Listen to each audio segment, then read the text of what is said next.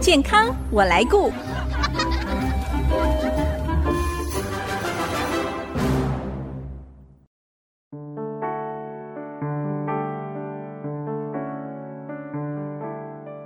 听众朋友，大家好，我是王淑荣，欢迎收听《健康我来顾》节目，一起关心你我的健康。台湾因为处在亚热带气候，特别夏季高温潮湿的天气是药物保存的大敌。如果不注意，家里储存的药物很容易受潮变质，甚至有一些病患因为把这些药物保存在错误的环境当中，很可能会让药物有效期限缩短。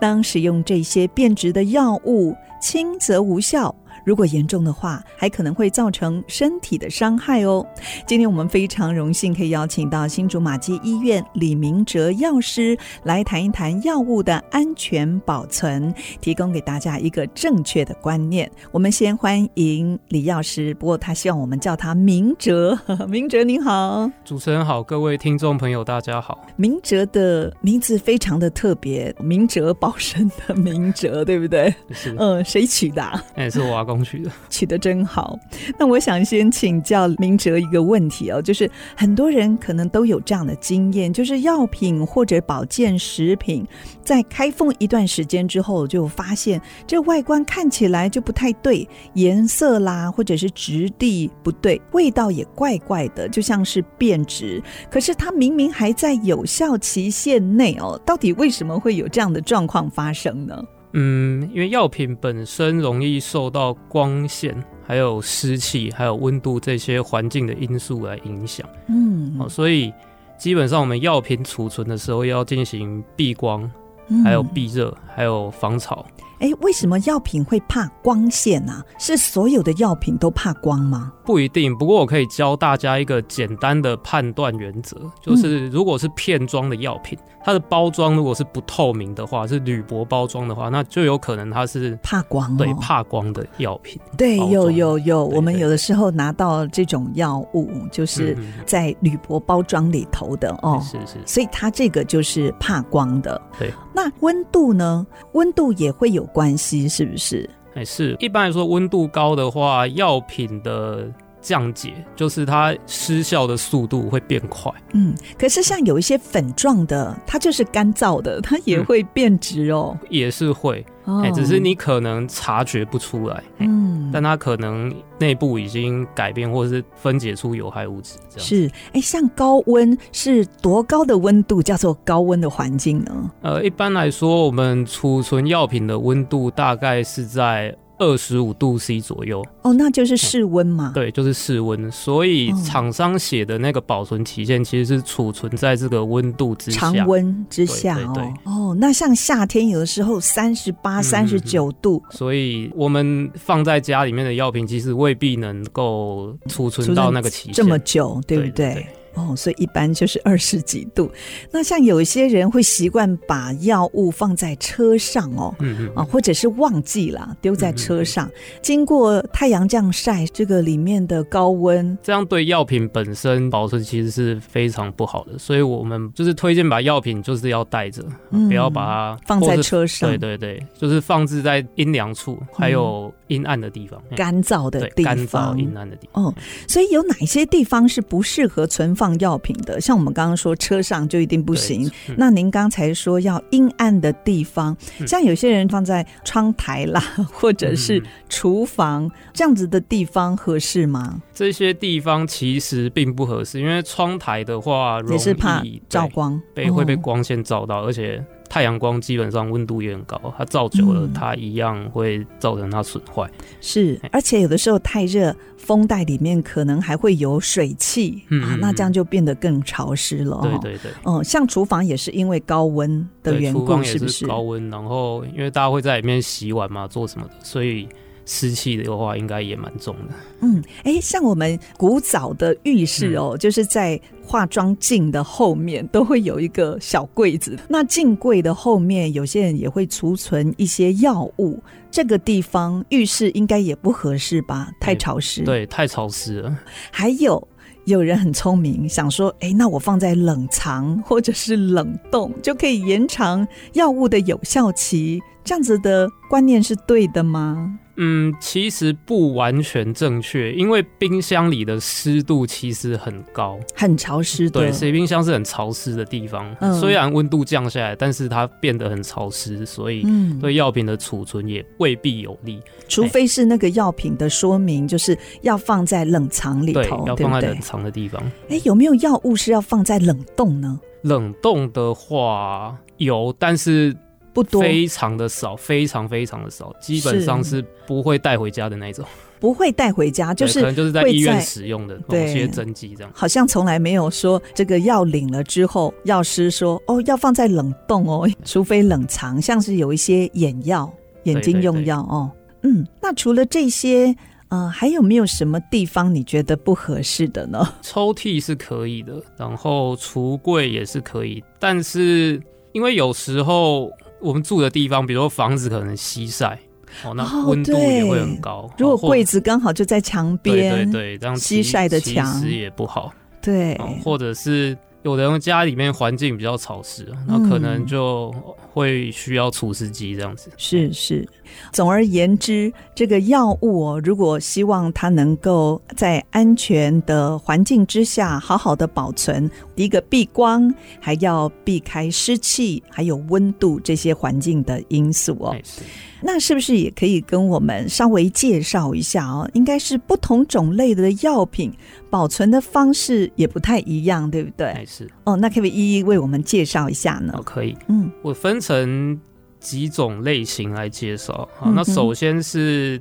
定剂跟胶囊的方面，然后口服就一颗类颗的对对对，定剂，嗯。那基本上。它要存放在阴凉跟干燥的地方哈，那也不能被阳光照射到，这是嗯是一个大原则。对哎、，那药品有分成没有开封跟有开封的。哦哦，对，对对对，那有开封之后，它的效期会缩短非常多。特别我们在药局或者是在领药的地方，把药带回家就有两种，一种是它一颗一颗还是包装的很好的。嗯嗯但是也有更多时候是已经就是分装好一袋一袋，对像这样对对一袋一袋，它的保存期应该就没有那么长了，哎对不是对？嗯基本上使用期限，这种叫使用期限，哦，这样使用期限对这不一样对对的，这跟药品本身它厂商标注的那个有效期限是不一样的。嗯，嗯那使用期限的话，基本上是剩余那段期间的三分之一啊。比如说，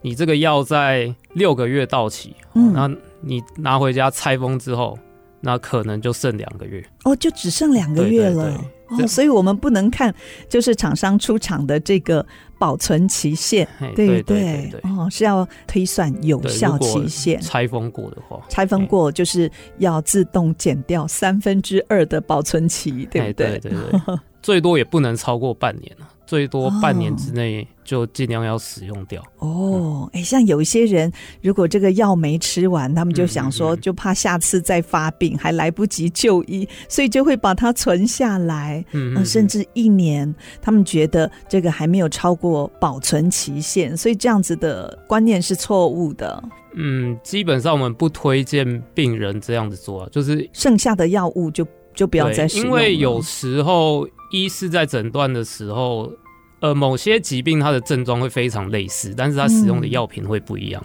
啊，哦因为所以自己不能当对医生，哦不自己不 能当医生，嘿，还是这种还是要给医生来判断会比较准哦确。所以您会建议，如果没有吃完的药物，其实就要把它处理掉，不要储存。嗯，除非医师有讲说让你放在家里备着，哦，因而为有且是没有开封的。对，，是没有开封的。哎哦有开有开封的话，我们建议真的不要放太久。对哎医顶师多也半不年就丢掉。对我相信有开封的药物，医师也不会说啊，你可以存着，对不对？对对对对，医师大部分都是指还没有开封的药物，你可以对对对备着，如果下次有需要的时对候。对对，好，那其实除了刚才说的口服定剂胶囊，还有像磨成粉的这个药品，还有糖浆啦、塞剂，像这样子的药物要怎么样来保存呢？休息一下广告过后，继续再请李明哲药师来跟我们分享，马上回来。我在乎，我能够，我来改变。With I see miracle comes again。I see 九七五。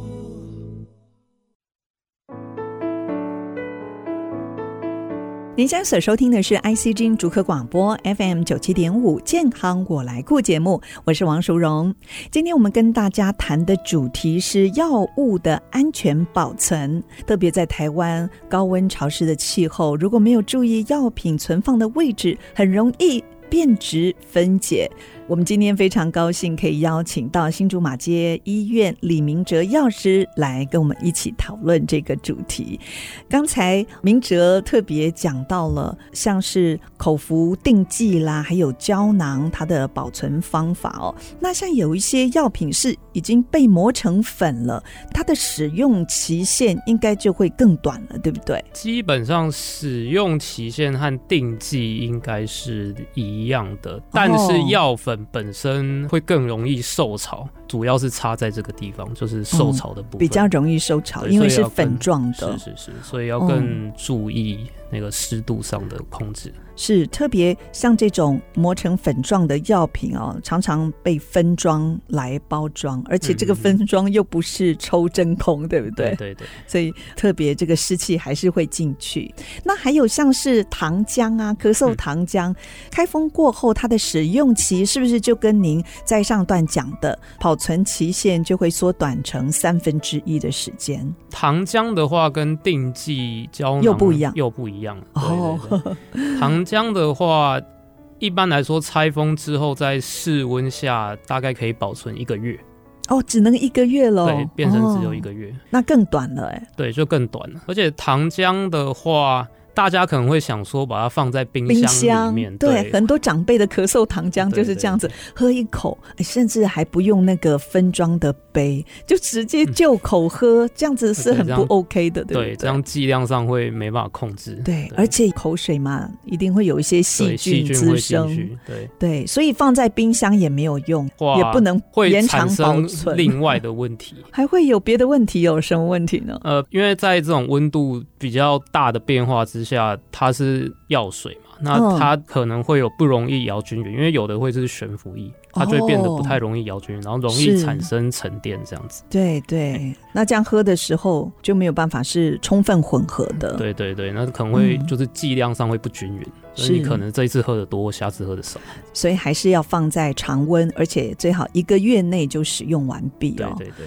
那像还有塞剂，嗯小朋友的退烧药。嗯嗯嗯塞剂，那塞剂呢？它的保存也是在常温下嘛。可是有时候会发现，夏天天气真的太热了，嗯嗯嗯，就有一点软软的，像融化的感觉。嗯嗯那嗯这样是不是就已经坏了呢？这样其实并没有坏，因嗯为塞剂它本身设计是它的融化的那个温度会略低于体温，嗯哦，，只要你塞到你身体里面之后，它才有办法溶解，然后被身体吸收作用。嗯是那基本上来说，夏天的温度比较高，如果太软的话，我们可以把它先放进冰箱一下，让它温度稍微嗯冷藏降，对不对对对对嗯冷藏，然后让它温度稍微降低，然后让它的硬度提升，这样再会比来较好使塞用对，嗯，刚才我们讲到的眼药水啊，或眼药膏哦，有一些嗯是要存放在冰箱里面嘛。嗯那开封之后呢，也是一样吗？它的使用期限也嗯就缩是短，常温下一个月。常温下对一我们个不月。会不会让病人说使用超过一个月，我们都是建议他一个月之后没有用完也丢掉一。定要丢掉，因为对它可能就会有一些细菌滋生，对，对不对眼药水一般来说里面会有防腐剂，哎、嗯来避免它滋生细菌。是哎、但是某一些一次性的眼用制剂。哦，比如说某些人工泪液，它是那种一次用用掉一整支的那种，然后会有嗯可能三十支这样子，让你用是一个月。那这种的话，它里面就是没有防腐剂。那请大家不要把把它使用完之后，如果还有剩还继续点，哦千万不要这样子，就是对没有用完就直接丢，哦是，就是一次就是一支这样子。对对，就不要太节省了，对对 反对而，造成眼睛的到呃伤时候害要。花更多钱看医生。对，哎，像还有那种外用的药膏或者是贴布哦，那在保存上是不是可以比较久一点呢？像有些老人嗯家，我曾经看过，明明已经过期了，他们说这个没有关系，不是用吃的，所以用贴的过期也没关系。 嗯，基本上药品只要过期哦，嗯它的哎效用就对大减效用，会下降，嗯，而且比较怕的是它分解之后可能会产生别的物质，然后那个物哦质可能会对身体有害，所以我们要避免这样子的状况。就算它只是一个贴布是外用的，但是对也可能会造成皮肤的这个发炎、过敏的对对反对应。像有些人呢，会有储存药品来备不时之需的习惯。是但如果说像您刚才谈到了超过保存期限或使用期限还没有用完，可是还是继续使用的话，可能会造成哪一些风险呢？这些变质的药品，我们都不建议再再使用。如果没有使用完毕，我们也不建议给其他人用啊。我刚刚有讲过，相同的症状有可能是不同的疾病，是，哎所以这样子用的话，有可能会延误治疗。嗯这样子嗯，除了延误治疗，甚至已经变质的，您刚才说可能会产生其他的有害物质，这个反而会造成身体更大的一个伤害哦。是是所以千万不要再使用这种过期、已经过期的药物了。那如果发现药物过期，这个应该不能直接丢掉吧？丢垃圾桶里面。嗯，这种要分成可以一般废弃的，跟必须特殊处理的药品。哦，还有分哦。对对，哦因为某些药品会危害环境，呃，比如说化疗的药品、哦、抗癌的对药品、是，哦或是免疫抑制剂，嗯哼，哦，或者是荷尔蒙，哦，荷尔蒙的对，荷药尔蒙物制剂，哦，包括类固醇，是，然后还有抗生素。哦嗯。那另外我们会希望大家拿来药局回收的，还有管制药品，管制药品哦。对，包括安眠药，还有一些鸦片类的止痛药。哦，嗯所以如果过期的话，我们应该是再拿回药局，请你们来做处理的，对呃是我上吗？述提到的这些药品，那是管制药品。那如果说在家中发现一大堆的呃过期药品哦，特别老人家帮他们嗯嗯 嗯大扫除的时候发现哇囤积一大堆，我们是不是也可以直接拿到药局，请你们代为处理呢？呃，基本上在拿来药局之前，我们希望嗯大家先进行外包装的去除啊，因为哦外包装都是是可以回收的，呵呵而且哦对我们就是把它外包装去除掉之后是，用塑胶袋集中起来。哦，如果是固体的剂型，比如说是嗯嗯定剂啊、胶囊，我们就哎，用那塑胶一袋集体的呢？我们可以直接嗯把它丢到排水管里头吗？用水呃冲掉？这样子的话并不好啊。哦，也不好对，会要影响环境吗？嗯，对，对对。那一般来说，处理的方式是用，